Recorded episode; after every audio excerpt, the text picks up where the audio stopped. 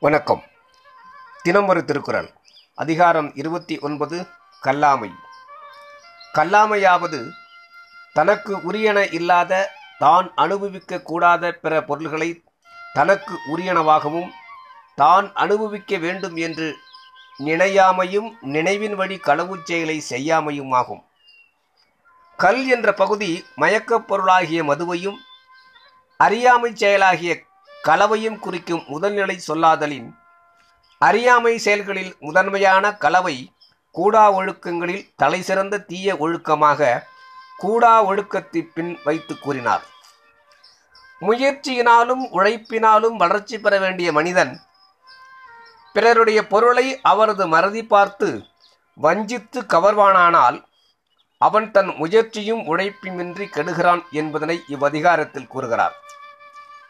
கல்லாமை என்று பொதுப்பட நின்றமையால் பிறர் பொருளை மனத்தால் நினைத்தலும் சொல்லால் பேசலும் செயலால் திருடலுமாகிய மூவகையும் இவ்வதிகாரத்தில் கண்டிக்கப்படும். குரல் எண் இருநூற்று எண்பத்தி ஒன்று.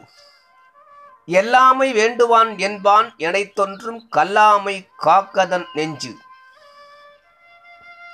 பொருள்.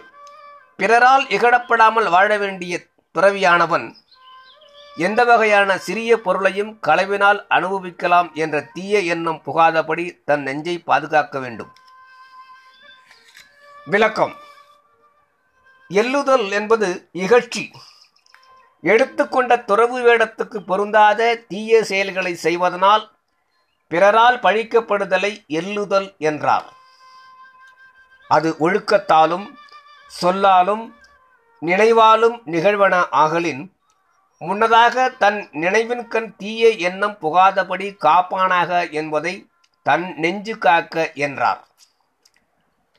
பொருளை கவர்வது மாத்திரம் களவு என்பதில்லை. ஐம்புல நிகழ்ச்சிகளில் கூடாத எதனையுமே அனுபவிக்க எண்ணலாகாது என்பதை என்னை தோன்றும் என்பதனால் விளக்கினார்.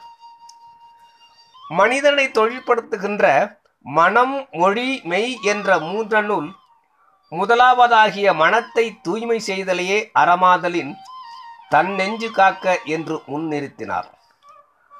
அவனில் சதகோடி உள்ள துறவுடையோன் என்பது பெரியோர் வாக்காதலின் துறவியலில் நெஞ்சத்துறவை எடுத்து காட்டினார் திருவள்ளுவர்.